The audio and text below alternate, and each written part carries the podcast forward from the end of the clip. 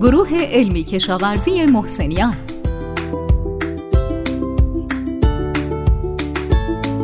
بهار تویی که میایی و دستانم ناغافل شکوفه می‌دهند. بهار گوشه قلب تمام آدم است. همون نفس که پری از هوای کسی. سلام بهاری ما از رادیو اگرین تک در اولین دوشنبه سال 1400 خورشیدی تقدیم دلهای بهاری شما. سلام شنونده های خوب همراه. نوروز باستانی بر شما مبارک. امیدواریم که در این بهار زیبا هر جا هستین خوب و سلامت باشین و سالی نیکو و پربار در انتظارتون باشه. در اولین دوشنبه سال جدید به اتفاق شما در پادکست صدم میریم سراغ موضوع استفاده از کاه فراوری شده در جیره غذایی گاوهای شیری.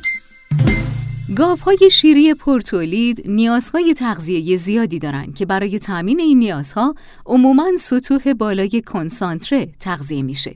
نشاسته منبع انرژی اصلی گاوهای شیری پرتولیده که تقریباً 22 تا 24 درصد جیره گاوهای پرتولید رو تشکیل میده. البته سطح نشاسته مصرفی تحت تاثیر عوامل مختلفی مثل مرحله شیردهی، استفاده از غلات یا پسماندها در جیره غذایی، نیاز انرژی گاو و استفاده از مکمل‌های چربی قرار می‌گیره. مشکلی که وجود داره اینه که استفاده زیاد از نشاسته بر سلامت و عملکرد شکمبه تاثیر منفی داره طوری که افزایش زیاد تولید اسیدهای چرب در شکمبه بیشتر از توانایی جذب دیواره شکمبه باعث کاهش پهاش و اسیدوز گافای شیری میشه. کاهش pH شکمبه می‌تونه باعث مشکلاتی مثل کاهش چربی شیر، کاهش مصرف خوراک، تغییر رفتار مصرف خوراک و نهایتا کاهش تولید شیر بشه و می‌تونه باعث افزایش مشکلات سلامتی از قبیل لنگش و تنش اکسیداتیو هم بشه.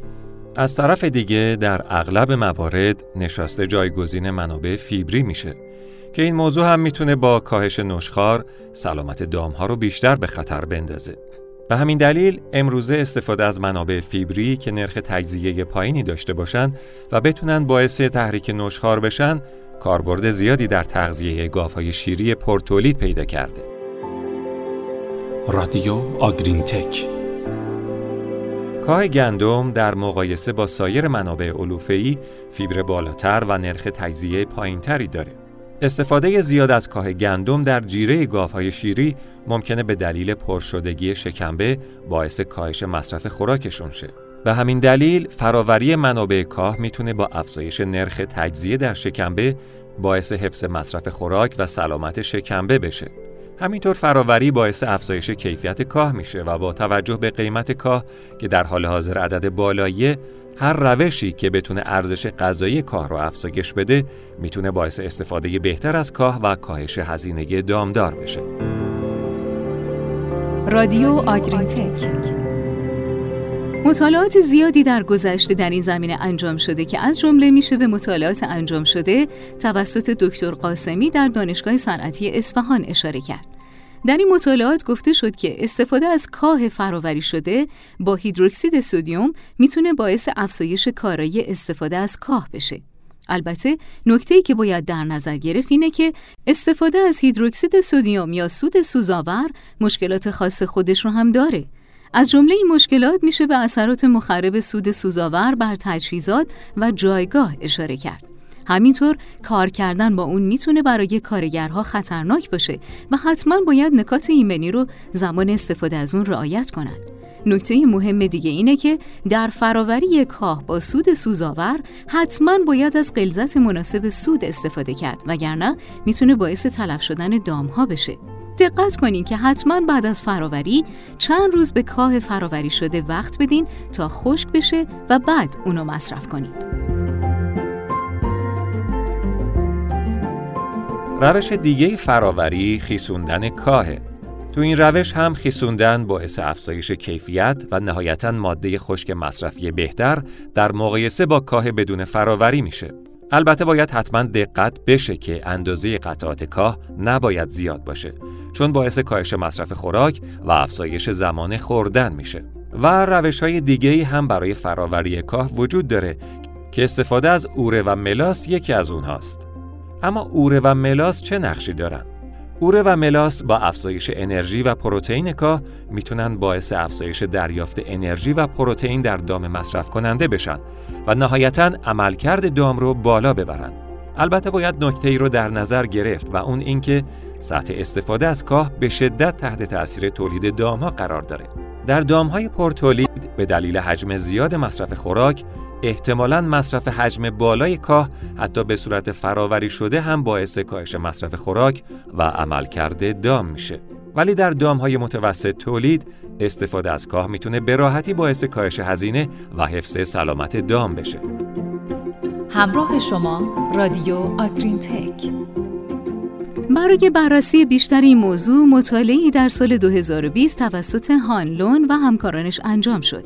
هدف از این آزمایش بررسی اثرات کاه فراوری شده و نشده در جیره غذایی گاوهای شیری پرمصرف با غلظت نشاسته کم یا زیاد بر تولید و ترکیب شیر، مصرف ماده خشک، قابلیت هضم، پارتیشن بندی نیتروژن و عملکرد شکمبه و سلامت بود. در این آزمایش از دوازده گاو هولشتاین در اوایل تا اواسط شیردهی و چهار گاو خشک هولشتاین کانوله شده استفاده شد. تیمارها دارای نسبت 50 به 50 علوفه به کنسانتره بودند با یک چیره کاملا مخلوط حاوی 42.4 درصد سیلوی گراس به عنوان منبع علوفه اصلی 76 درصد کاه گندم بدون فراوری یا پلت کاه گندم فراوری شده با سود و 50 درصد کنسانتره با سطح بالا و پایین نشاسته.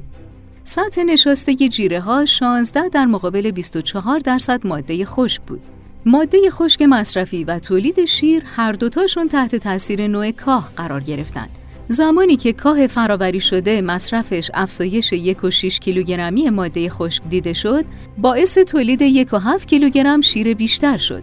غلظت پروتئین شیر تحت تاثیر نوع کاه و سطح نشاسته قرار گرفت و زمانی که کاه فراوری شده و سطح بالای نشاسته مصرف شد به ترتیب 4 و 3 درصد بیشتر بود. به طور کلی میشه گفت که گاوهای شیری از مصرف کاه فراوری شده سود می‌برند. استفاده از کاه فراوری شده در مقایسه با کاه بدون فراوری مصرف ماده خشک رو بهبود میبخشه که اونم می‌تونه باعث تولید شیر بالاتر بشه. احتمالا این مصرف بالاتر ماده خشک به دلیل مصرف بیشتر نیتروژن بتونه غلظت پروتئین شیر رو هم بهتر کنه. البته یادتون باشه که حتما در زمان فراوری کاه با هیدروکسید سدیم موارد ایمنی رو در نظر بگیرید.